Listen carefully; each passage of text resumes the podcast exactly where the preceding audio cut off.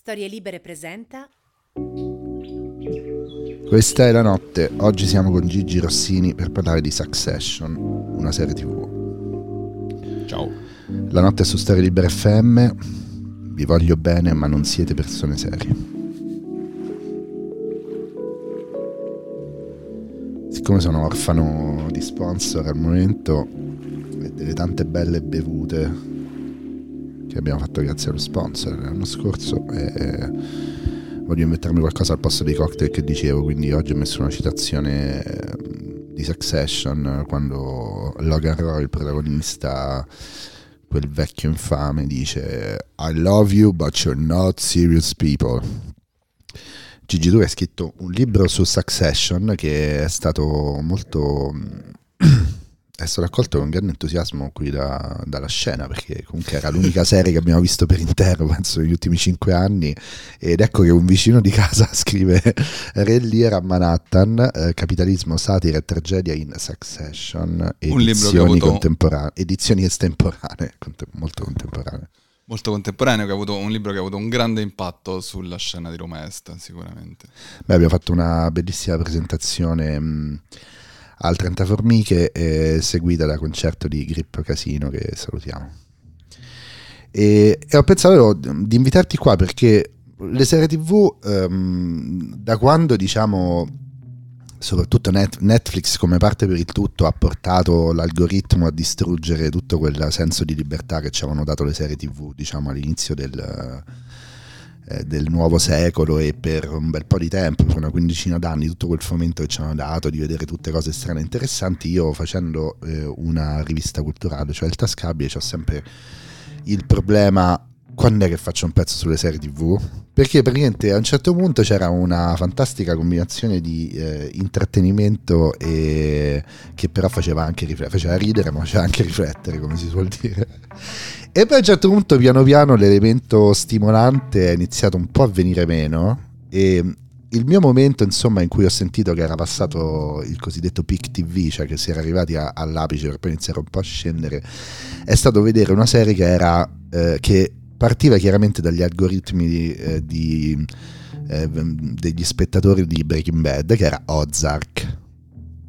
Lì è la prima volta che ho visto una serie ho detto questa serie vuole è, vedevo proprio scritto sotto rac- mh, da vedere se ti è piaciuto Breaking Bad perché c'era il padre normale che si ritrovava in una situazione di malavita e scopriva di avere dentro delle grandi forze anche insomma eh, malate ma sempre un po' per l'amore della famiglia e così mm-hmm. ho visto Zero e ho detto ah sono iniziati i doppioni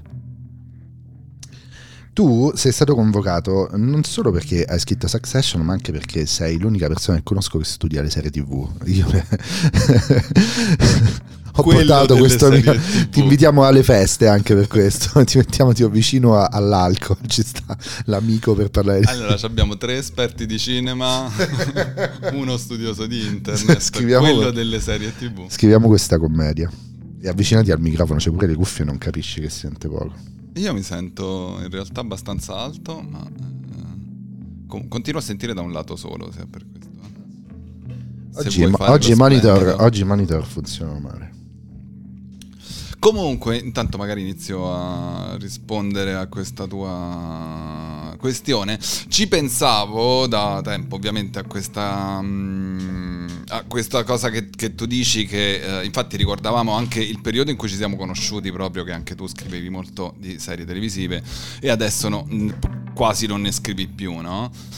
Ed è sicuramente vero che è cambiato molto e che le serie stanno andando in una direzione diversa rispetto a prima, però credo io credo che ci sia anche parecchio una questione prospettica, nel senso che c'è stato. Mm, ascoltavo tuo, la puntata con Valentina Danni, uh, appunto.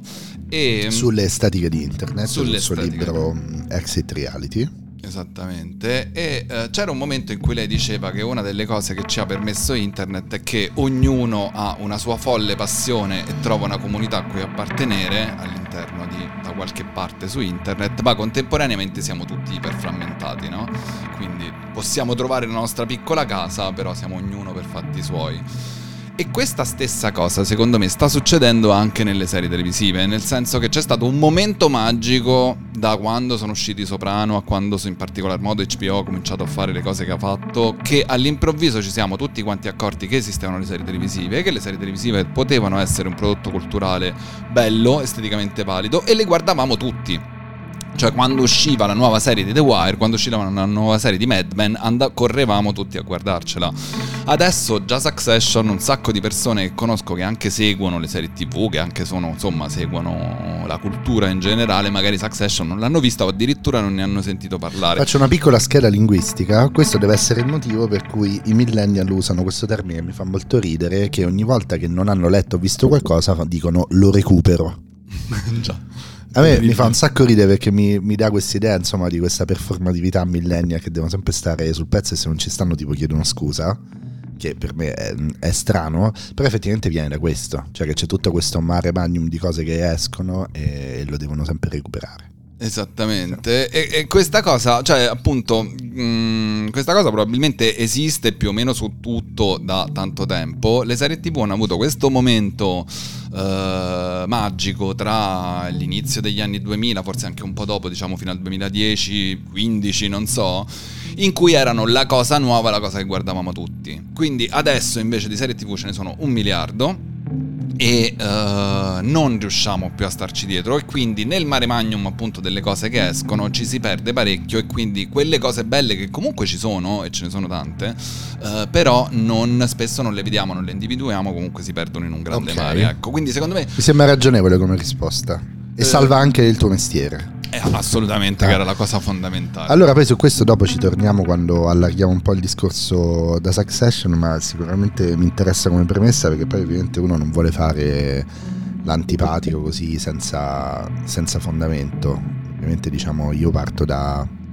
Volevo fare un po' il punto con te sulle serie tv perché per me non è diventato più non mi interessa più avere una serie tv che sto guardando e questa cosa è successo dopo, non so, una quindicina, una quindicina d'anni in cui tu sapevi sempre più o meno che cosa ti stavi guardando. Poi a un certo punto Fabio Severo, ciao Fabio, ehm, mi, ha, eh, mi, ha, detto devo vedere Succession e dalla seconda stagione ho iniziato a guardarlo e effettivamente aveva, aveva qualcosa. Poi un confronto tra Succession e le altre serie lo facciamo più tardi, però a questo punto arriviamo sul libro. A un certo punto, mm, un paio di mesi fa, tu hai pubblicato un libro su Succession e mm, cosa che quindi fa affiorare questo tuo lavoro che insomma comunque hai anche portato dall'Accademia su riviste varie, hai fatto una cronaca di Succession su Snaporaz, dove altro hai scritto di serie tv? Questi anni? Io ho scritto per un paio d'anni, ho scritto tutte le settimane sul domenicale del Sole 24 eh, sì. Ore. Cioè, c'era una pagina fissa serie TV che poi adesso hanno, hanno chiuso. Perché e... gli ho detto io, ho detto ragazzi non vale più la pena, dite a Gigi. Ero sicuro che c'eri tu dietro.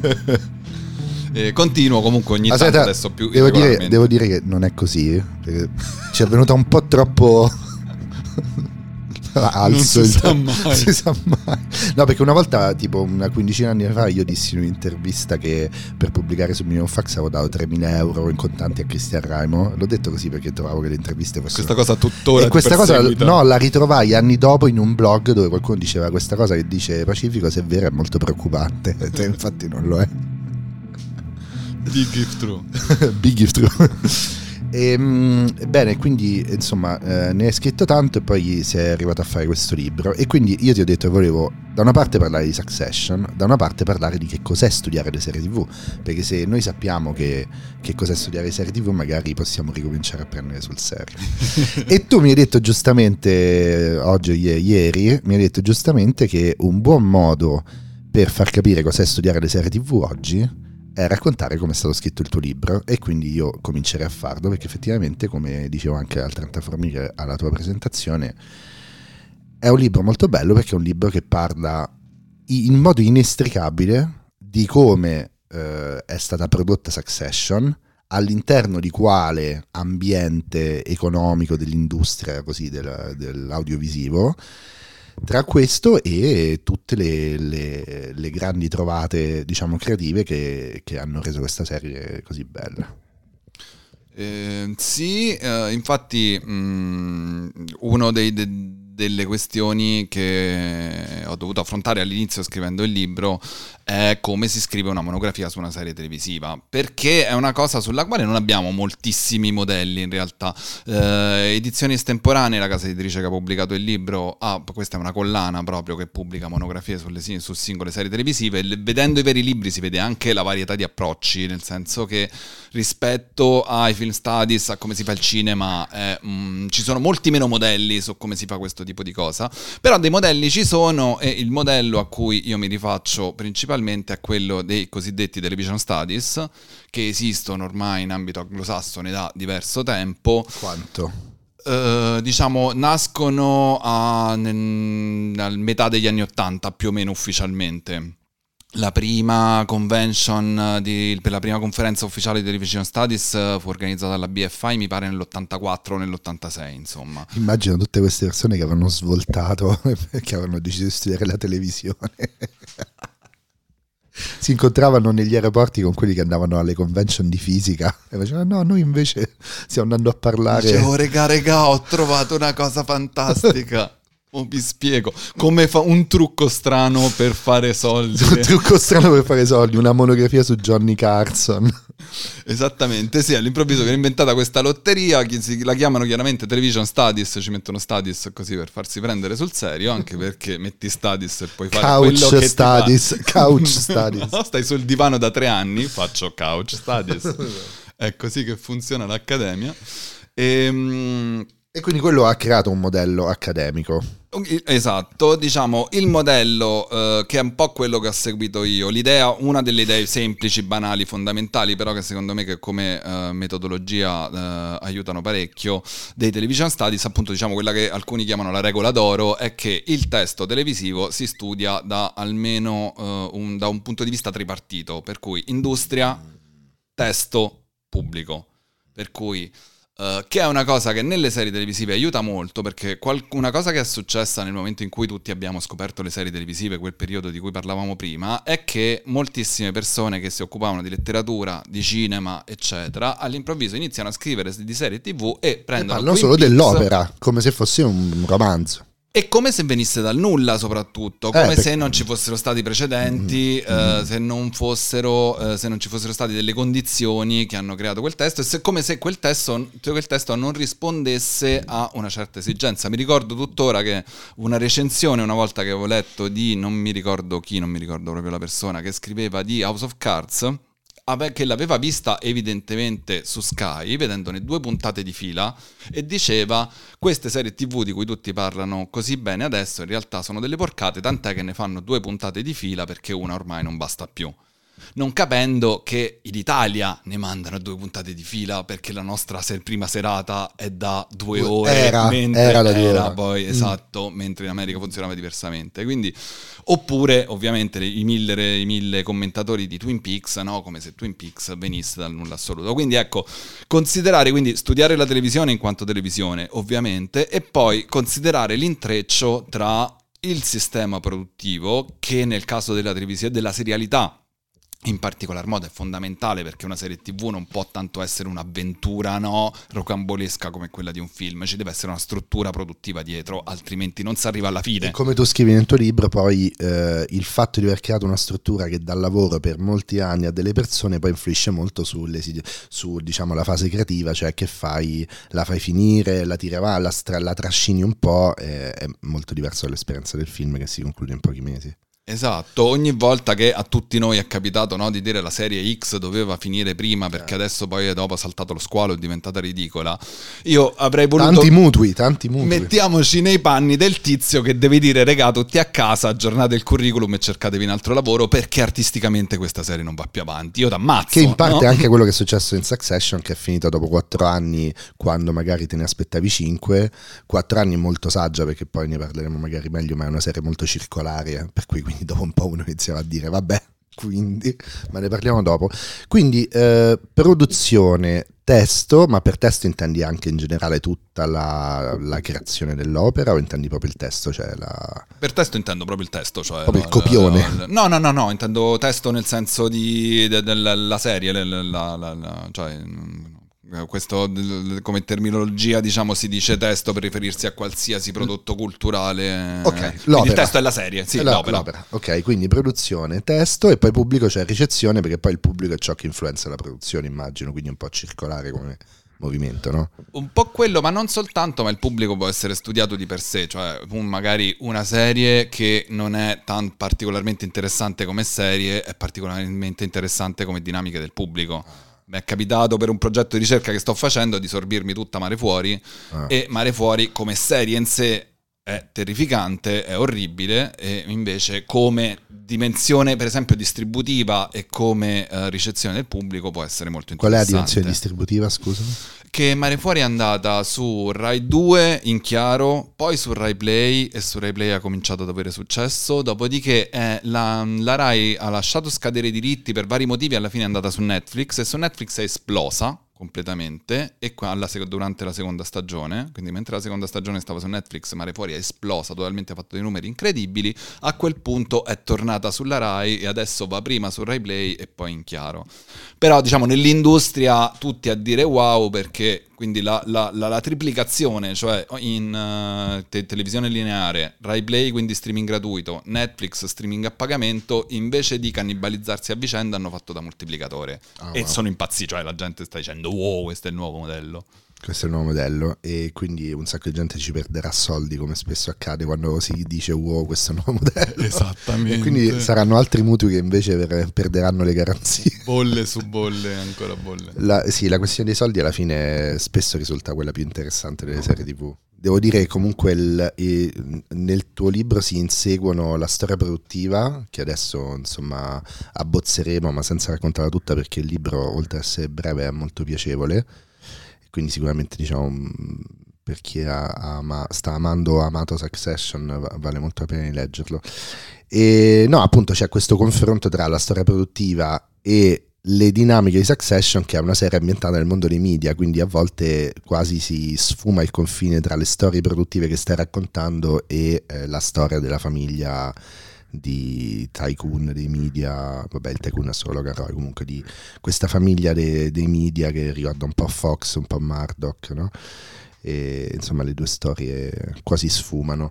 E proverei a entrare un po', fare un breve riassunto in realtà perché appunto non, non ha senso raccontare tutto il libro perché poi eh, tu hai fatto un bellissimo lavoro di citare addetti ai lavori, citare critiche, citare la, la, sceneggiatura, le note di sceneggiatura, quindi comunque diciamo è qualcosa che io a voce non potrei, di cui io a voce non potrei restituire la ricchezza, perché la storia di Succession appunto mi ha fatto ritornare un po' di entusiasmo nell'argomento delle serie tv perché è una storia produttiva molto affascinante. Se dovessimo dire... Ehm, quali sono gli elementi più affascinanti di questa serie, mh, anche per ricordarla a chi l'ha finita quando è finita. Mh, secondo te quali sono in ordine gli elementi più affascinanti di questa serie? Um, del, della serie, non della, sì. non della storia produttiva, insomma. Eh no, perché secondo me via via che lo direi tireremo fuori delle chicche sulla storia produttiva. Ok. Um... Storia produttiva durata 15 anni praticamente. 10 anni praticamente dalla prima idea, cioè nel senso se comprendi eh, anche più no, 10 più la serie, certo, quindi 15 anni, sì, sì, assolutamente. Una lunga gestazione, una lunga e frustrante gestazione. Esatto. Ehm, gli elementi interessanti ehm, Beh, a me una cosa che ha colpito moltissimo nell'analizzarla la serie è il movimento circolare, cioè questo fatto che non succede praticamente assolutamente nulla, che si torna sempre al punto di partenza, che chiaramente da studioso della serialità è una cosa che mi affascina moltissimo. Perché, perché... appunto questa, questa, circolarità parte dal, dal titolo, Succession vuol dire la successione al trono di Logan Roy, questo diabolico eh, capo famiglia e capo impresa narcisista che tira scemi eh, shakespearianamente i suoi figli un po' in questa specie di gara di affetto alla, ehm, alla successione. Ehm, la storia è stata portata avanti con molto onore da Jesse Armstrong, lo showrunner ehm, britannico, perché lui ha capito che è per forza una storia circolare, perché c'è quella circolarità dei rapporti con un padre narcisista che non, non evolvono mai e quindi vivono di alti e bassi ma senza nessuna linearità, senza nessuna vera progressione e lui l'ha capito e ha avuto eh, il, fegato di, di, di, mettere questa cosa nella trama che è molto circolare e, e appunto in generale comunque è riuscito a raccontare il potere e l'economia per quello che è qualcosa di talmente ossessivo che non produce un senso di progresso, di movimento in avanti, ma produce soprattutto la circolarità del, del, dell'ossessività. Insomma, detto questo. Sì. Era la scheda, questa era la scheda. e questo quindi, questa cosa ti piaceva perché? Ehm, io dicevo, a me ha preso moltissimo come... Um, proprio come tecnica di narrazione seriale, nel senso che nel, nel titolo c'è questa... Uno, è un problema fondamentale di molte serie, no? come Twin Peaks, chi ha ucciso l'area Palmer, nel momento in cui tu scopri chi ha ucciso l'area Palmer, cioè in realtà quello è un, un innesco, no? che da un lato traina tutta la curiosità, dall'altro lato è totalmente laterale e inutile rispetto a raccontare una storia, no? Un McGuffin in qualche modo. Un McGuffin, esatto, o un guscio no? all'interno del quale tu metti tutto quanto e, no, ed è molto difficile da fare, secondo me Succession lo fa in maniera meravigliosa anche perché te ne accorgi a un certo punto, no? non so, almeno magari, sono, magari è successo a me, però a un certo punto ti rendi conto Raga, qui non che è circolare, non sta assolutamente cioè, siamo ancora al punto di partenza. Nella quarta stagione questa cosa è proprio esibita. E Beh. quindi, cioè, nel, per, per finire, cioè, nel, nel titolo Succession c'è una promessa no? di qualcuno, quindi dovrà succedere a Logan, che cosa facciamo, come facciamo ad arrivare fino a quel punto, come facciamo a tenerlo e, uh, e loro ci, ci, riescono diciamo in maniera meravigliosa appunto non arrivando mai né a fare succedere cose incredibili, assurde per tenere vivo l'interesse né dovendolo superare uh, prima della fine insomma. E proprio oggi, eh, sabato 17 febbraio, è uscito, è oggi che è uscito il pezzo di Claudio Giunta? Oggi sì. È uscito sul foglio un pezzo di Claudio Giunta, salutiamo anche lui. Ciao Claudio. Ehm, dove parlava del tuo libro a partire mh, da, Connor, da, Connor, che è il eh, dei quattro figli eh, è quello che ha capito che non può ottenere nulla e insomma vive nel bagnasciuga di questa ricchezza piena di velleità assurde, un po' più consapevole degli altri del fatto che non... Cioè, della sua inutilità. Della diciamo. sua inutilità, cioè è nato da una persona troppo forte che non ha dato veramente, non ha trasmesso quella forza ai figli, un padre appunto che può dire ai figli I love you but you're not serious people, è lui che non li ha resi serious people e tu, questo è molto circolare e appunto diciamo eh, Giunta diceva anche un po' eh, polemicamente eh, che Succession viene sempre letta come un racconto del, dei, dei, danni del tardo capitalismo, invece faceva complimenti a te per essere riuscito a districare quella cosa eh, in parte no? dal discorso sul capitalismo e farne un discorso di, eh, di, affetti, morbosità e di questi figli disperati a caccia dell'affetto del padre. Secondo me quella circolarità viene veramente da lì, cioè questi figli non possono smettere di desiderare eh, il, l'approvazione del padre e questa cosa li fa continuare a... Uh, tentare delle attività che poi sono tutte, insomma, ricordiamo la canzone di Cani, le velleità ti aiutano a scopare e questi sono proprio tre personaggi, quattro personaggi usciti dalle velleità, questa bella canzone di qualche anno fa. E, um, e così, e questo è un po' il segreto di questa circolarità e del perché è tanto piacevole. È tanto piacevole perché poi io e mia sorella stiamo al telefono e parliamo tutto il tempo del nostro Logan Roy. Ok, certo, Capito? certo. Infatti... E, e, non ci stanchiamo mai di stare al telefono a parlare di questo. Cioè, a volte sì, un po' ci stanchiamo, però è inevitabile ritornare a farlo. Certo, infatti eh, in questo secondo me c'è anche un grande, un'altra grande cosa che secondo me riesce a fare Succession, che riesce contemporaneamente a parlare di questi elementi basici umani e anche a parlare di una storia effettivamente, cioè anche a descrivere il funzionamento della, della nostra realtà mediale e imprenditoriale. Media, riesce il funzionamento un po' della politica. Sì. Esatto, riesce a fare queste due cose contemporaneamente perché i figli di Logan Roy eh, non possono non eh, rimanere chiusi nel desiderio di eh, ottenere l'amore e l'approvazione del proprio padre come questa cosa è vera per ognuno di noi, però è anche vero che nel loro caso c'è una cosa che dice, credo proprio Armstrong in un'intervista, che dice che loro sono come mh, mm, uh, delle persone che sono state a corte, no? c'è sempre anche nel cognome Roy, c'è sempre questo paragone tra la famiglia Roy e una famiglia reale. L'altro giorno ho visto la favorita di Lantimos e c'è proprio quella stessa atmosfera, c'è gente che ormai sta a corte, quindi anche se sono dei coglioni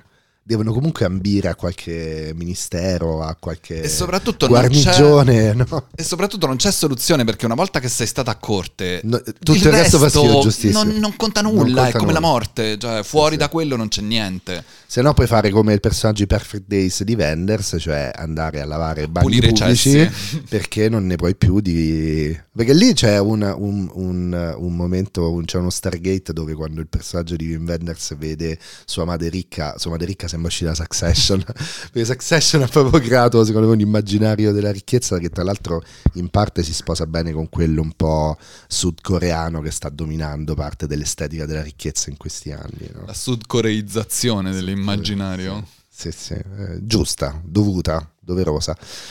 Ehm, dunque, quindi abbiamo parlato di questa, di questa famiglia. Vabbè, io penso che questa puntata la sta vedendo soprattutto chi è interessato a Succession. Comunque, in breve abbiamo Logan Roy, abbiamo una serie di sue donne, tra cui l'orrenda madre di tre dei figli, e poi abbiamo il fantastico Jeremy Strong che interpreta Kendall, che è il figlio eh, che che più di tutti forse prova a, insomma, a succedere al trono, anche perché è un po' il figlio maschio dall'aria vagamente intelligente, quindi è quello che è costretto a volerlo più di tutti. Poi abbiamo, The eldest boy.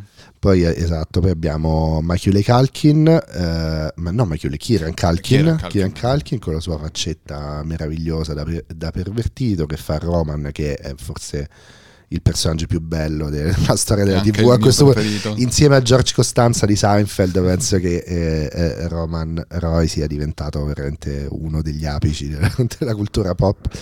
E mm, abbiamo la fantastica Chauvin o Shiv, mm, che è questa donna, per uno dei personaggi più complessi e interessanti, per quanto inutili.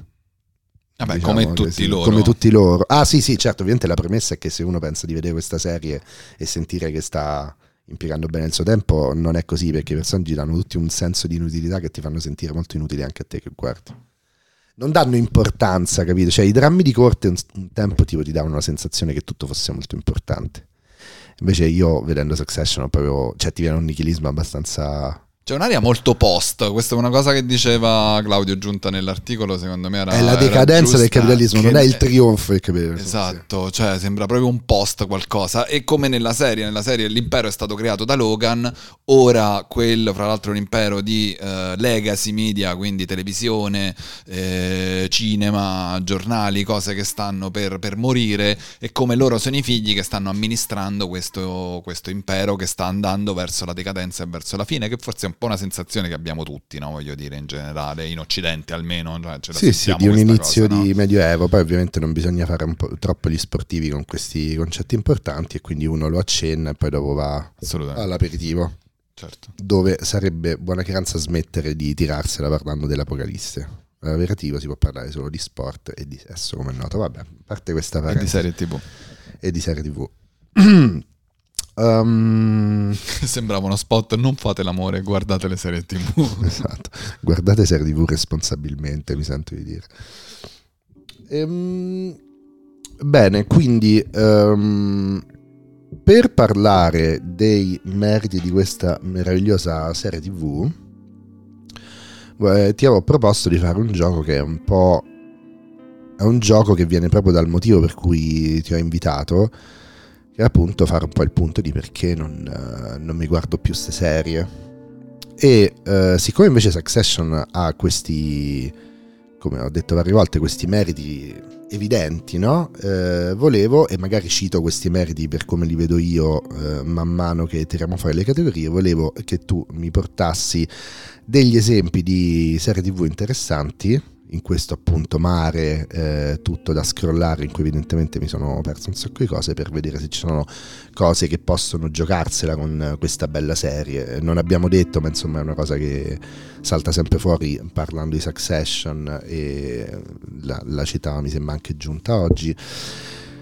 Succession viene paragonata un po' agli apici eh, che sono stati sicuramente i Soprano, eh, The Wire, Mad Men e poi a seconda del carattere c'è chi come me cita Six Feet Under e chi come altri cita Breaking Bad. Forse Io tu ho citi scritto la Bad. tesi di laurea su Six Feet Under. Ah, ma dai, me la mandi? Oh, yeah. Figata. È stata la prima, la prima, grossa serie, insomma, a parte Twin Peaks, no? quella è stata la prima serie della New Wave che ho guardato e sono stato assolutamente... Il mio primo binge watching. Io è stato uno dei primi, miei primi amori seriali in assoluto. Forse, eh, io credo che avevo guardato I Soprano forse prima, però Six Feet Under sicuramente. E Six Feet Under non è rimasta tantissimo nella memoria, cioè mette I Soprano proprio anche a livello di meme è rimasta. Eh, secondo me Six Feet Under non tanto. E poi invece vorrei dire una cosa su Mad Men. Mad Men non puoi più fare. Io ho una classe di 25 anni, di un corso di giornalismo culturale eh, all'enciclopedia Treccani. Non puoi fare le battute su Don Draper perché i 25 anni non guardano Mad Men. Ma non lo guardano per una questione. Non, non, non è un riferimento, non è una cosa che hanno recuperato, ecco. È un gran peccato, è vero, io anche con i miei studenti capita molto spesso, però non è l'unica, insomma. Però è un gran peccato perché comunque Mad Men è uno dei capolavori, senza ombra di dubbio. E, e tra l'altro prima mi sono dimenticato di una cosa, quindi adesso che iniziamo questo confronto con le serie, volevo dirtela, che è questa, che anche Mad Men, secondo me è una serie che senza la, eh, la maniera deliberata eh, di Succession, Mad Men ha giocato con la circolarità molto bene, perché l'unica vera trama di Mad Men eh, proprio della serie, il carrozzone va avanti con le fusioni della società. Cioè la società è una piccola azienda, una piccola agenzia pubblicitaria, cioè non piccola, è importante ma che rischia sempre davanti, insomma, non mi ricordo qual è il colosso mitico, non mi viene il nome, e deve sempre cercare di prendere nuovi partner, fare cose, non perdersi Don Draper, non farlo andare alla concorrenza, eccetera, eccetera. E in realtà ogni volta ti fa, per, ti fa sentire che c'è un baratro che aspetta, cioè che il, il potenziale burnout sempre presente di, di, Don Draper, che è il protagonista, in fondo anche di Peg, Peggy, sì, no? di Peggy, Peggy. Eh, di Peggy Olsen, ehm, porterà qualche grande apertura, qualche grande epifania. E invece non è così, tanto che il finale di Mad Men non dico niente, ma è una finta epifania che comincia con una sorta di epifania esistenziale, morale, quasi politica e in realtà poi è Don Draper che ha inventato lo spot che lo fa diventare il più grande pubblicitario di, di, sempre e quindi diciamo finisce in un finto finale perché sono le ultime puntate di Mad Men che sono interessanti perché sembra che lui stia per o, o morire o appunto trascendere in qualcos'altro e invece torna indietro e si rimette a lavorare quindi Mad Men è una serie sottilmente solo circolare secondo me sono d'accordissimo. Eh, ti dirò di più, eh, credo che eh, questa cosa della circolarità sia iscritta nella forma eh, a cui appartengono i Soprano, Mad Men, eh, Six Feet Under cioè la lotta di potere? No, la circolarità. Eh, ma la, la, circolarità da cosa viene? Da, dal fatto che è una serie o dalla lotta di potere, dal fatto che la lotta di potere è il suo, il suo tema? Io credo che venga dalla, dal fatto che è una serie dal fatto che sia questa una forma. Però le serie di solito lottano contro il senso di circolarità, vogliono darti un senso di progressione. Eh, cioè, quando diciamo serie, ovviamente dipende da che cosa stiamo parlando, no? Perché una delle cose di questo tipo del, del, del, filone seriale a cui appartiene Succession e anche Mad Men è che sono serie pensate per durare indefinitivamente. Cioè, quando tu inizi Succession, non è che pensi faccio quattro stagioni e poi chiudo. Pensi, speriamo che me la fanno fare. Innanzitutto pensi speriamo e che me la speriamo fanno che me la fanno rifare ma soprattutto tu sai che quella cosa andrà avanti per qualche anno, poi magari tu decidi di chiuderla alla quarta o alla quinta stagione, però non lo sai dall'inizio, cioè la fine non è iscritta nell'inizio. E qui ritorniamo al primo dei tre punti, cioè parlare della, di come funziona la produzione. Però ci sono serie che hanno cavalcato questa cosa, nella commedia ovviamente la serie principe di questa cosa è Seinfeld, Seinfeld certo. dove la circolarità diventa veramente esistenziale, diventa proprio la serie più è praticamente, non so, Gombrowitz, Beckett, eh, però trasformati in prodotto così di, di consumo.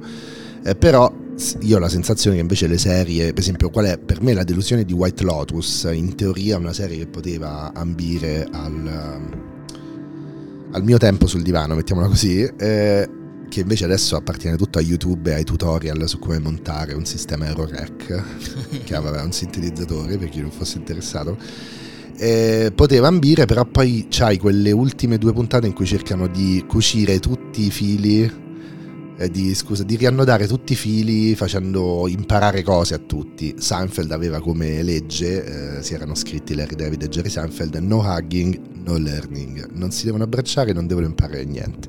Che è anche un tema di South Park, tra l'altro. E mi sembra molto un tema di Succession. Però tu Cioè, ci- se abbracci la circolarità, questo voglio dire, capito? Invece, se tu in una serie TV cerchi di progredire troppo, tipo quel finale di merda di Bojack Horseman, mi scuso con tutte le persone che sono legatissime a Bojack che ho amato molto, quella finta linearità di progredire quando il tuo mezzo urla circolarità, io la trovo molto finta. Ehm, e quando citavi The, The White Lotus, eh, secondo me lì c'è proprio la differenza sul tipo di serie, no? Che fra l'altro è una Perché cosa è una miniserie. Perché è una miniserie antologica, quindi Esatto. The White Lotus Ogni anno, è inizio una, una ogni anno è una storia, diciamo. Esatto, Eh esatto. sì, è vero. Che è proprio lì, al di là del sistema industriale che, che te lo chiede, però è anche proprio nel modo in cui funziona quella forma, che tu devi concepire una storia che contenga mille altre storie. Quindi quando tu... Quale, eh, scusa? Quella chiusa se- o quella aperta? Quella aperta. Quella aperta, Eh, esatto. Se tu devi eh, ideare una serie televisiva, non devi inventare una storia come si fa quando tu crei un film, no? Tu devi inventare un contenitore di storie. E quindi questa cosa ha la circolarità iscritta dentro se stessa. The White Lotus è un'altra cosa. Su Bojack, eh, vabbè, ne accennavamo l'altra volta. Io sono l'un- l'unica persona che veramente lo pensa con questa violenza. Non mi ricordo neanche ne avevamo parlato con te perché ne ho parlato un sacco di gente. L'ho adorato. Ci ha conquistati tutti nell'episodio sott'acqua, nella finta Tokyo sott'acqua, quell'episodio mitico. Però finisce troppo in una redenzione perenne, in un tono super penitente. Il contrario di quello che diceva di fare. Io credo che una cosa, secondo me, che va considerata in Bojack è che mm, quel finale, cioè verso la fine, forse il- quella- la cosa che dici tu, che, che capisco che sento anch'io in un certo senso, è che diventa molto seria. Cioè, quello che all'inizio era anche un gioco, no? Era anche una roba matta di, eh, di follie assurde che erano molto divertenti, come l'episodio quello sott'acqua, o l'episodio in cui lui sta al funerale della madre, no? E per tutto quanto vediamo un'inquadratura stretta, eccetera, e poi ha sbagliato funerale e così via. E, mm, a un certo punto c'è una grande serietà che secondo me però un pochino deriva da un essersi presi la responsabilità di avere il personaggio negativo, come moltissime di queste serie eh, di prestigio che ci Eh, sa- piacciono. che furono eccetera. poi il periodo dell'antieroe perché Breaking Bad, Mad Men Esatto, era la stessa esatto, cosa. no? esatto. A me non piace molto dire antieroi perché secondo me non descrive bene perché quelli sono invece eroi criminali. Però Eh, boh, lo eh, penso anch'io. Si ok. dice antieroe per dire in realtà sono degli eroi negativi. Esatto, sono Ma eroi sempre eroi negativi. sono, è sempre il maschio bello Esatto. fallico. E qui il maschio fallico, che era il cavallo, non a caso. il cavallo di cicciolina. Era proprio quello lì. Quello lì. Eh, lo hanno voluto punire fino alla fine. Che capisco che possa essere visto anche come un, un- un- un attacco di moralismo. Insomma, No, a però secondo me aveva senso nella, nella storia delle serie Nella TV. storia io ci vedo un senso il di mio fare problema è il tono. diversa. Gigi, il mio problema, infatti, era- me l'hai spiegato benissimo. Il mio problema era il tono, non è come finisce. Tutti i, i fatti mi sembrano tutti sensati. È quel tono che all'improvviso diventa solo serio. Ok. Perché tu non puoi, noi non sappiamo realmente cos'è il peccato, quindi se tu fai una serie in cui prendi in giro il peccatore, devi prendere in giro anche chi sta fustigando il peccatore, perché finché non andiamo nella stanza del grande architetto non è che possiamo veramente sapere fino in fondo se quando condanniamo qualcuno ci abbiamo ragione. Voglio fare questa difesa de- dei peccatori. Ok. Ma solo da cattolico la faccio, ovviamente. Però diciamo io non ci vedo proprio solo una punizione del, del peccatore in, in quel finale lì, ma ci vedo un modo diverso di gestire quel tipo di, eh, di racconto e comunque un approfondimento sul personaggio che a me con- comunque sembra credibile, non mi pare che lo, che lo puniscono in maniera solo moralista. Ecco, comunque a me sembra credibile il modo in cui quel personaggio finisce il percorso che No, aveva no, te lo dico, sì, sì, è credibile, è solo il tono che non mi piace comunque diciamo che probabilmente lui stava molto, molto, Rafael Bob Wax, Waxberg stava cercando di non essere cancellato, evidente perché mo mi sto, sto controllando, è finito tipo nel 19 o nel 20, nel 19. Sì, sì, era proprio il momento caldissimo. Quindi era un momento in cui lui doveva stare attento a non rovinarsi la vita, insomma gli Stati Uniti sono un posto, insomma, quello è... eh, sono gli Stati Uniti.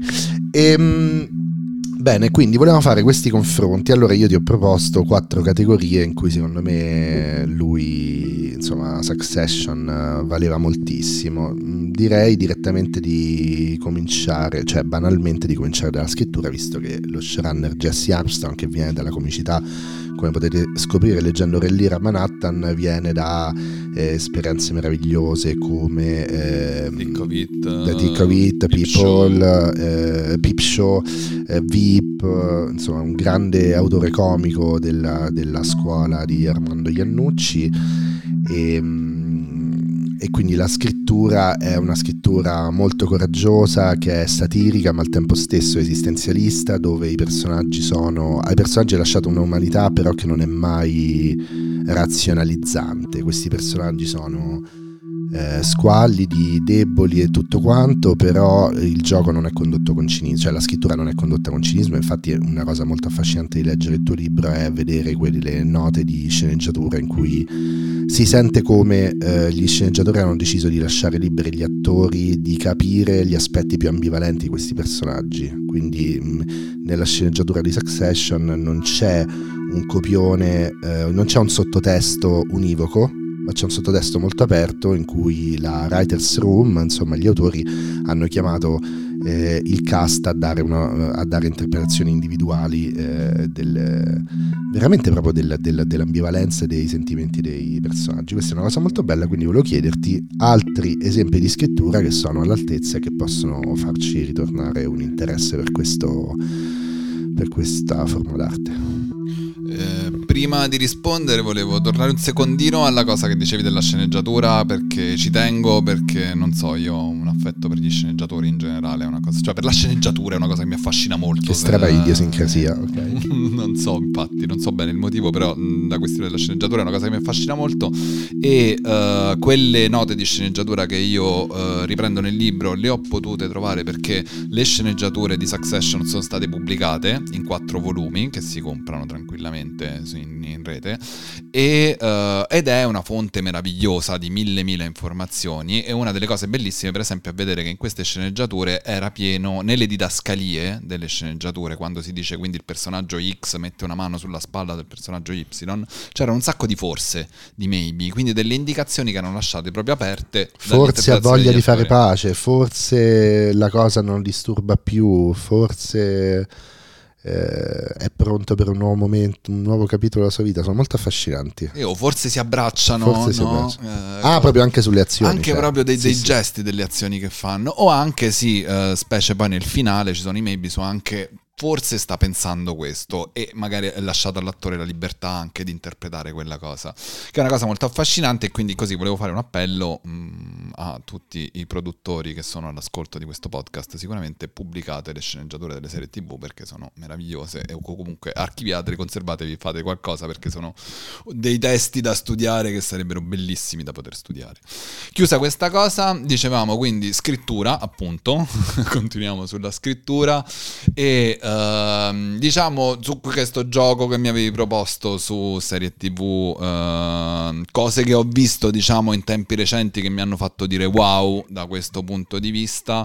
E tendo, cerco di considerare magari cose un pochino uh, che vedo affini a un, una serialità del futuro, forse mi viene da dire. Cioè, per esempio, non parle, non in questo gioco evito magari di nominare Better Call Saul, non perché Better Call Saul non sia bellissima, ma perché mi sembra... È una coda di un'altra epoca. Esatto, Anche se esatto. ha inventato delle cose rispetto a Breaking Bad, una, una, forma super aperta, strana, però è vero sì che ci... Riporta... Che come Succession eh, è più verso quell'epoca precedente. Ah, dice a questo punto verso... vediamo chi viene dopo Succession, giustamente. Un po' questo l'esperimento che stavo cercando di fare Giusto. e dal punto di vista della scrittura una delle prime cose che mi viene in mente è sicuramente Atlanta, che è una serie neanche così nuova a livello cronologico proprio, anche se è quattro stagioni finita, non, quattro stagioni, sì, finita nel 2022, ehm, iniziata nel 2016, quindi non Beh, nuovissima, però secondo me nuova serie, come scrittura. Sì, sì, ci serviranno ancora anni per capirla, esatto, per metabolizzarla, esatto. una serie davvero strana. Una come serie la possiamo descrivere in due righe?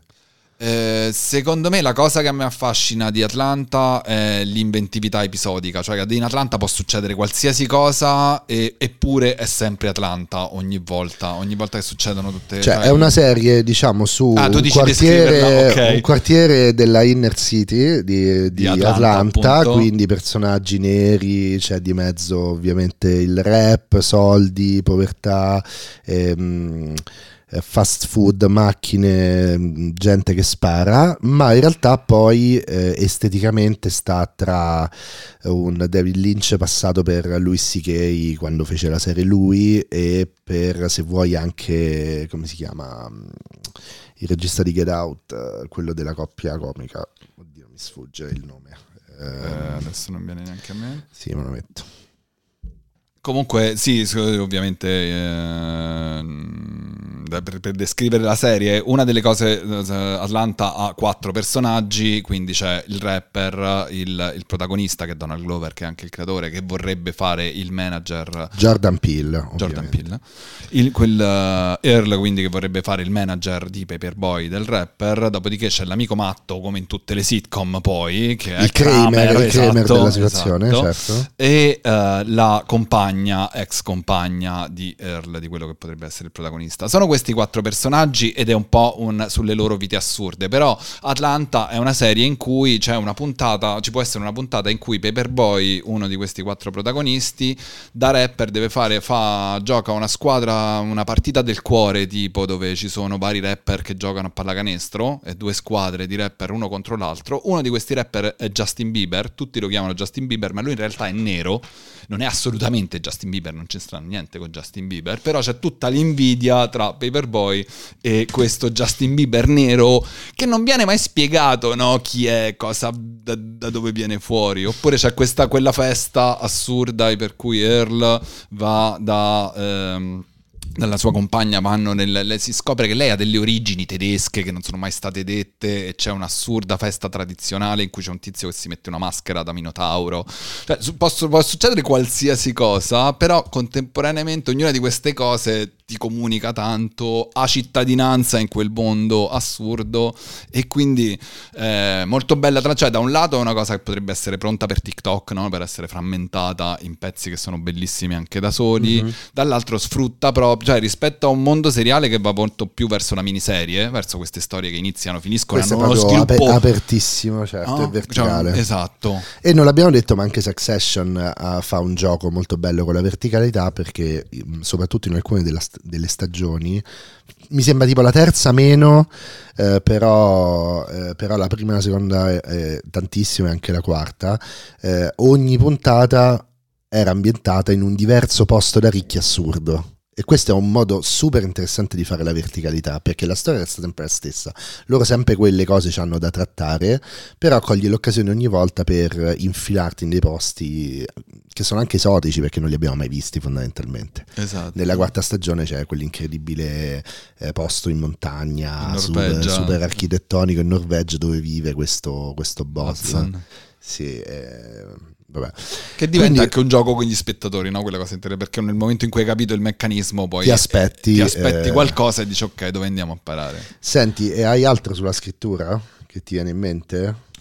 Ehm, altre serie, diciamo, notevoli dal punto di vista della scrittura, mi- a me viene in mente sicuramente I May Destroy You Mhm. di Michaela Coel, che eh, a me piace appunto con questa passione che ho per la sceneggiatura, mi piace anche molto parlare di drammaturgia, che è una cosa che secondo me non- di cui non si parla abbastanza, quando perché eh, tendiamo, no? quando l'analisi dei, dei prodotti audiovisivi che abbiamo ereditato un po' dai film studies, questa cosa che si vuole parlare delle inquadrature, perché parlare della trama, no? parlare di cose che fanno i personaggi sembra una cosa un po' sporca, non se ne parla, e invece secondo me c'è una genialità nella drammaturgia. Sì. E, e sicuramente Amy Destroy ha delle soluzioni che sono assolutamente geniali. Cioè, Dimmene una così a c'è campione. una scena tipo in cui ehm, si vede un flashback e c'è lei, la protagonista, con alcuni suoi amici delle scuole superiori che stanno discutendo di una cosa, adesso non lo racconto perché sennò sarebbe troppo lungo, però mentre loro discutono di questa cosa, praticamente sullo sfondo c'è una ragazza che viene bullizzata e viene picchiata dai suoi eh, da- da- dai compagni compagni di classe, insomma,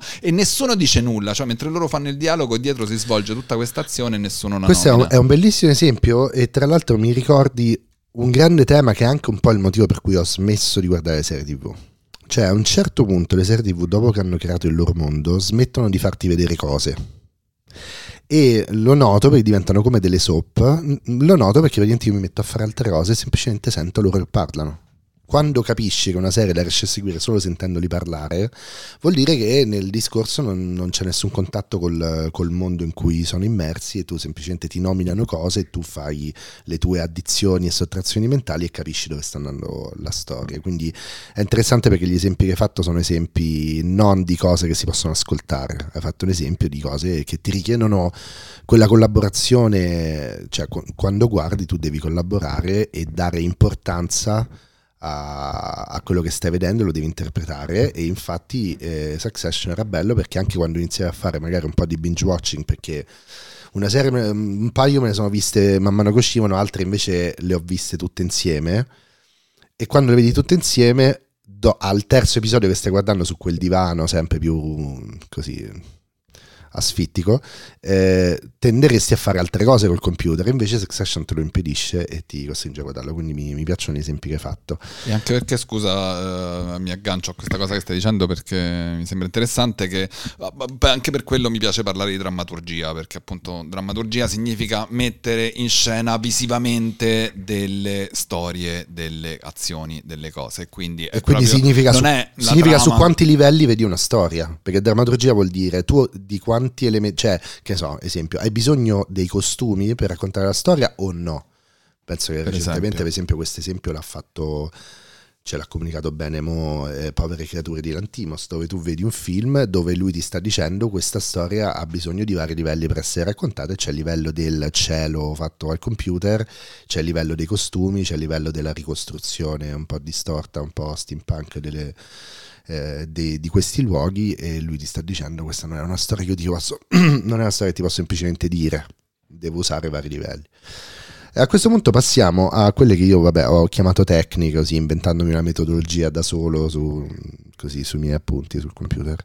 Eh, tecniche perché ehm, una delle cose belle mm, per chi ha visto Succession non è tanto l'uso del finto documentario, quella roba che insomma è stata popolarizzata, scusate l'anglismo, da, eh, da The Office, no? stiamo in un posto, facciamo finta che stiamo facendo una, un documentario e poi dopo questa cosa diventa un semplice stile dove non c'è neanche la finzione del documentario, semplicemente ti piace la camera a mano, ti piace.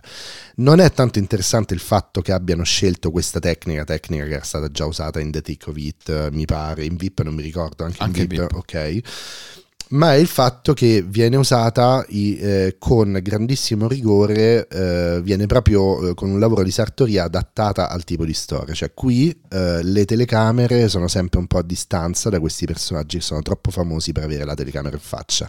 L'idea che tu, eh, che di queste telecamere che inseguono da lontano questi rampolli di merda, eh, ti dà proprio la, la, stessa sensazione. Dario Sardelli che ha presentato il libro con noi, ciao Dario. E, ehm, ciao Dario eh, diceva che ha lavorato su un documentario sugli agnelli, quindi intervistando un po' di gente. E comunque diciamo Succession era il modo in cui lui è riuscito a concettualizzare la visione, l'arrivo di queste persone. Parlavamo del fatto che in Succession non portano mai eh, soprabiti, diciamo, i personaggi perché stanno sempre uscendo da un elicottero, da macchina, stanno in dei garage, stanno sempre in situazioni climatizzate, quindi non, non hanno veramente il problema di stare all'aperto a lungo e quindi non si mettono degli scomodi cappotti o più mini che dir si voglia.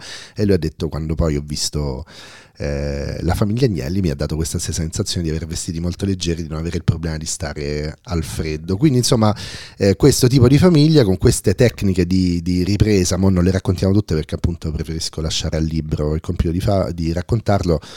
Eh, uno apprezza molto il sentire quanto è stata pensata la cosa. Saranno pure dei coglioni, ma sono più importanti di te, li devi guardare da lontano e quindi queste telecamere possono zoomare in maniera eh, morbosa, voyeuristica, ma non possono avere l'accesso completo alla vita di questi ricchi. Allora, ti ho chiesto quindi dal punto di vista delle tecniche eh, se c'era qualche serie tv che che ti aveva colpito. Appunto, se fossimo vent'anni fa potremmo dire proprio Peep, non mi ricordo mai com'è il titolo completo, mi viene Peep Show. È Show, Eh, la Peep serie Show. di Alstom, sì. Eh, mi ricordo quando mi comprai per posta per averne sentito parlare i DVD di Peep Show, questa serie che era tutta fatta in soggettiva da questi due, altri due idioti, ovviamente Jesse Armstrong che riesce solo a scrivere personaggi idioti. E, mm, quindi mm, ti viene in mente qualcosa dal punto di vista delle tecniche? Tu avevi citato, avevi già, mi avevi detto anche qui I May Destroy You, però forse avevi- hai cambiato idea in... eh, Ho cambiato idea in corsa nel ti senso sembrava che- più una questione di drammaturgia. Eh, io pensavo ai mi destroio tecniche drammaturgiche, diciamo. Se vogliamo parlare invece di tecniche visive, Immagine, immagine. immagine, eh, una cosa che a me mi ha fatto davvero dire wow è eh, la ferrovia sotterranea di Barry Jenkins, che E, una- e- eh, raccontamelo un po' perché non l'ho vista, non l'ho vista, magari me la vedo. È tratta dal romanzo di Colson Whitehead. Ed è una storia, racconta praticamente il, il tempo della schiavitù, nella, la, la schiavitù dei neri ne- ne- negli Stati Uniti e al tempo c'era, eh, quindi siamo nella seconda metà dell'Ottocento e ehm, al tempo esisteva davvero quella che loro chiamavano la ferrovia sotterranea che in sostanza era una rete di persone che praticamente facevano evadere i neri dalle piantagioni del sud e li portavano al nord dove loro potevano essere liberi e potevano insomma liberarsi dagli schiavisti che poi li andavano a cercare in giro. Eh, Jenkins letteralizza la metafora, cioè anche nel romanzo, ovviamente la ferrovia sotterranea diventa una vera fer- fer- ferrovia sotterranea, per cui la protagonista Cora entra in questa ferrovia sotterranea e passa proprio con il treno da una stazione all'altra. La cosa geniale, secondo me, della serie, cioè è una serie dura, difficilissima. Io l'ho fatta vedere agli studenti qualche volta e mi hanno rimproverato. Perché? Mi hanno detto, prof, è troppo. È No, troppo cosa?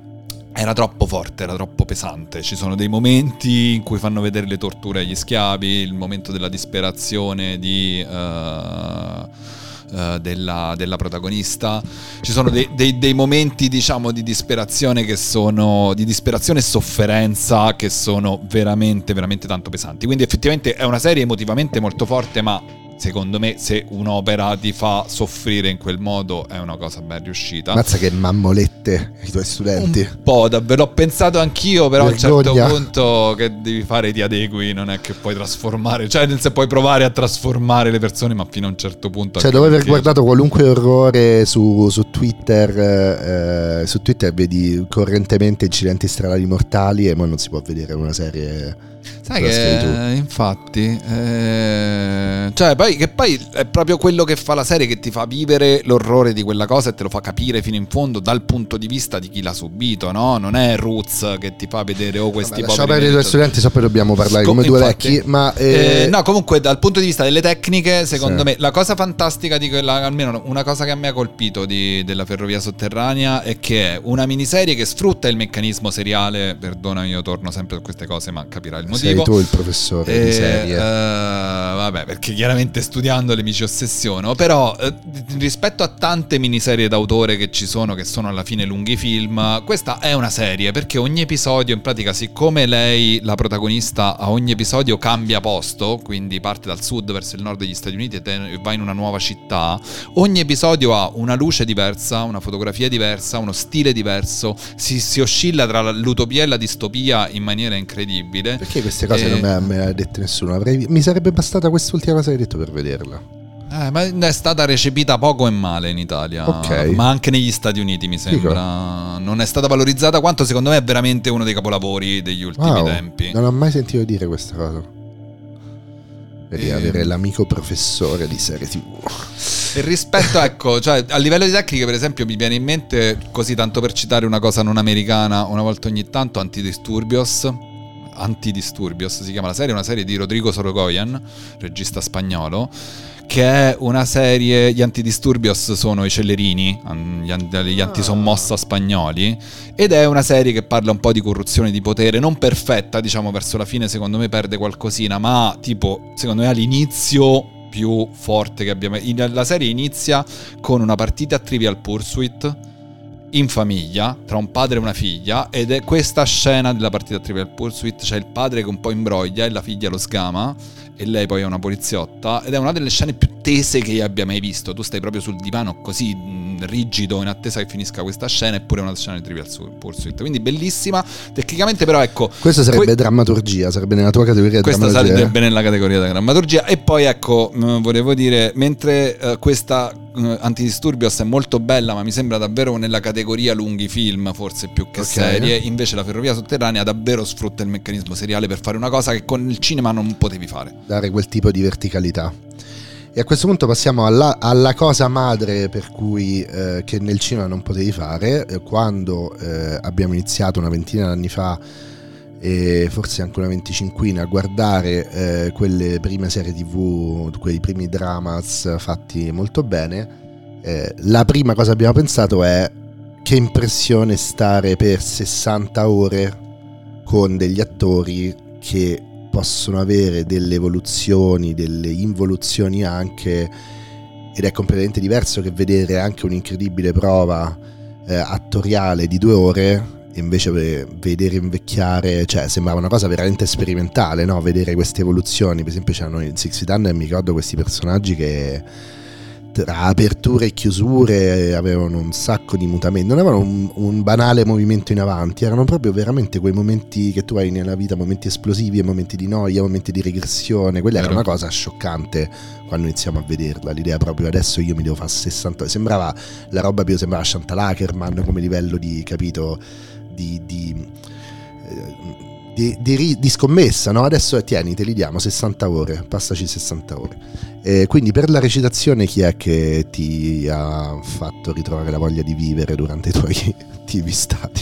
Eh, guarda, ti dirò che non lo so, cioè, mm, ci stavo pensando. Ah, ecco. eh, effettivamente, cioè, ce n'è una che citerò nella prossima categoria per uh, cioè i generi, i generi esatto eh, che è molto notevole anche dal punto di vista della recitazione, però andrei... La, Forse la... qui possiamo dire che si sente un po' che le case di produzione possono scommettere con meno serenità su questi eh, attori, cioè su attori e attrici mm, non si sente più quell'investimento di una volta, che tu incontravi queste sorte di personaggi ministeriali che erano gli attori delle grandi serie che erano destinati a stare lì per sette stagioni e lì Scusa, finita la musica pensavo fosse spento il registratore. Mi sembrava un, un taglio, sembrava qualcosa di brutto. E un taglio di montaggio nella realtà. Sì, sì, sì. E, um, scusa, la mia musica mi ha distratto, che stavo dicendo. e, ehm, Stavi dicendo che non c'è più no, investimento no, Sembra molto solido. No, no, magari questa precarietà della situazione delle serie, queste serie che vengono cancellate, questo tentativo di farle decollare subito può aver eh, sottratto forza a quell'ambito eh, che era un ambito centrale dell'esplosione delle serie TV, che era queste grandi prove attoriali eh, in questo formato così esploso e interessante. Perché se non te vengono a te, figurati a me. No, è possibile, è possibile. Già, questo non significa che non abbia visto mille, mila serie ben recitate. Eh? Voglio dire, anche The White Lotus non è che, non, insomma, ci sono um, probabilmente tante serie che ho visto ben recitate. Se dovessi dire però, ecco, una che come Succession ti fa veramente dire wow da quel punto di vista, sinceramente... Non è come... Boh. Allora, prendiamo un film che a me neanche è piaciuto tanto, però dove c'è un'attrice che fa con il film che ha in mano qualcosa di veramente interessante che è Anatomia di una caduta, dove questa attrice crea un personaggio che veramente avrei voluto vedere per altre 40 ore per vedere che usciva fuori. Non c'è qualcosa che ti viene così intuitivamente di dire c'è un personaggio così, ci sono, ma anche proprio a livello di icone. Mm, c'è stata l'epoca appunto dei due cosiddetti antieroi, Don Draper e Walter White, dove I am, I'm, I'm, not in danger, I am the danger, cioè c'era proprio qualcosa di... invece non, non, viene in mente. Questo lo mettiamo qui, poi magari un giorno ne riparliamo in un'altra puntata su qualcos'altro. E quindi è ripassato ai generi, chi è che ti... quali sono le serie... Um... Allora, lì... Cioè, ah, scusa, no, devo premetterla questa, questa, questa categoria. Intendo per generi che mi sembra negli ultimi dieci anni il gioco è stato mescolare eh, ingredienti eh, il gioco. Una volta che tu hai inventato il drama, il prestige drama, eh, grande, la grande serie seria con tanti personaggi, che parla di un ambiente interessante, che parla di questioni affettive, che parla della società, eccetera, a un certo punto è un po' sfumata come... anche perché era considerata anche un tipo di serie che faceva pochi spettatori, va detto. E poi nel frattempo si è imposta eh, un certo tipo di commedia o di dramedy eh, che permetteva episodi più veloci, più corti, insomma, mi sembrava insomma, qualcosa di più maneggevole. Poi si è imposta la miniserie, eh, la serie antologica, dove appunto sono in ogni episodio o in ogni stagione c'è un, una storia diversa. E quindi generi per dire chi è che ha fatto la combinazione più interessante, diciamo, il mio, il mio cuore va verso eh, Atlanta e quindi anche verso lui di Luis C.K., ma questo perché ormai sono un vecchio babbione. Eh, però insomma, dimmi, dimmi tu che sia Atlanta che lui sono degli ottimi esempi da questo punto di vista, però proprio di recente eh, io ho visto The Curse, questa serie che è ideata da questo comico americano Nathan Fielder e da uno dei due fratelli Safti. E, mm, e quella mi, e poi sono andato a recuperarmi alcune delle cose precedenti che aveva fatto Nathan Era Fielder. quella prima di Nathan Fielder, I am Nathan Fielder, come si Eh, chiama? c'era Nathan for You Nathan e for poi The Rehearsal. Sì. E Io non riesco a trovare perché non riesco più a scaricare niente, quindi o me lo metti proprio davanti quando apro, che so, Netflix o Prime o non le trovo. Quindi adesso io ho il problema del decorso, devo farmi il sottoabbonamento del cazzo di, di Paramount di Prime Plus. e forse me lo faccio per vedere The Curse, che ti devo dire. Guarda, magari un mese ne vale anche la pena perché quella è una serie che io ci sono rimasto proprio mh, molto sotto, eh, mi ha molto colpito e una delle cose, eh, allora lì forse si potrebbe parlare di citazione anche lì perché fra l'altro in questa serie c'è Emma Stone che fa un personaggio, fra l'altro avendo visto a stretto giro anche Poor Things si vede come faccia due personaggi che totalmente distanti e benissimo. La serie parla di, eh, cioè è un finto è un documentary su, quindi un finto documentario su questi due personaggi di cui uno è nato al film del stesso, un'altra è Emma Stone che sono moglie e marito che stanno facendo, che loro hanno praticamente, lei in particolar modo ha inventato una specie di casa eh, ecosostenibile che è fatta tutta di specchi e che è una casa autosufficiente secondo lei, quindi non ha bisogno di... Ho rimesso la sigla. Ripartendo da capo. Volevo mettere un'altra cosa, scusa. temporale. Quindi ehm, sai, sta costruendo queste case ecosostenibili in un quartiere di, ehm, da gentrificare, diciamo, è spagnolo, un quartiere povero. E eh, in pratica sta gentrificando il quartiere, però lo vuole fare con tutta una serie di attenzioni alla popolazione locale, eccetera, in maniera iper eh, hipster e eh, diciamo woke, no? attenta alla sostenibilità e tutto, ma chiaramente anche iper finta. E le- quindi lei e il marito decidono di fare una serie eh, che fa vedere loro- il loro lavoro su una serie tipo reality show che fa vedere il loro lavoro in questo quartiere con queste case che viene ripresa da un terzo personaggio che è il terzo protagonista che fra l'altro è interpretato dal fratello Safti e, eh, e quindi quello che viene fuori è un misto assurdo tra il documentary, il reality show davvero e la miniserie eh, proprio drammatizzata insomma in una situazione in cui è veramente difficile eh, vedere i confini tra una cosa e l'altra. Questa cosa forse è ancora più vera per The Rehearsal, dove invece The Rehearsal c'è Nathan Fielder che praticamente fa finta. Cioè, lì quello pure è una serie su un reality show in cui lui eh, incontra delle persone che sono persone reali, cioè non attori, e sono davvero non attori, persone reali che hanno risposto a un annuncio su internet. E lui con loro fa prova, cioè loro possono, loro devono fare una cosa importante, quindi tipo nel primo episodio c'è uno che deve dire a un'amica che lui ha finto di essersi preso un master's degree, di essersi laureato, ma in realtà non si è mai laureato e sono anni e anni che porta avanti questa bugia, vuole dirglielo e per fare questa cosa importante lui può fare la prova con Nathan Fielder e arrivano, cioè loro arrivano E praticamente ogni volta è roba vera. Ogni volta è roba vera, cioè le persone sono vere e praticamente lui tipo decide che gli vuole dire questa cosa in un bar dove loro si incontrano spesso, in un pub dove loro si incontrano spesso e lui ricostruisce in studio il pub integralmente Oddio, per fare la prova nell'ambiente esatto. È una cosa completamente fuori di testa che mi piace molto anche perché mescolanza di generi molto televisiva, no? Perché riprende anche generi profondi della televisione, tutti questi Certo, reality show che certo. quindi poi realtà, finzione, no? Ci sono un sacco di cose veramente veramente molto interessanti secondo me. Ok, ehm, adesso vorrei secco un eh, tuo eh, parere su cos'è. Su The Young Pop. Eh. Questo è il più secco. Cioè. Non so, cioè... mm, L'amica geniale. eh, buono. E mare dentro, mare fuori, l'hai già detto. Orribile. E chi altro c'è? eh, di famoso in questo Di momento. serie italiane? Eh, di serie italiane, di- di- dico una serie carina, secondo me, Ah. The Bad Guy.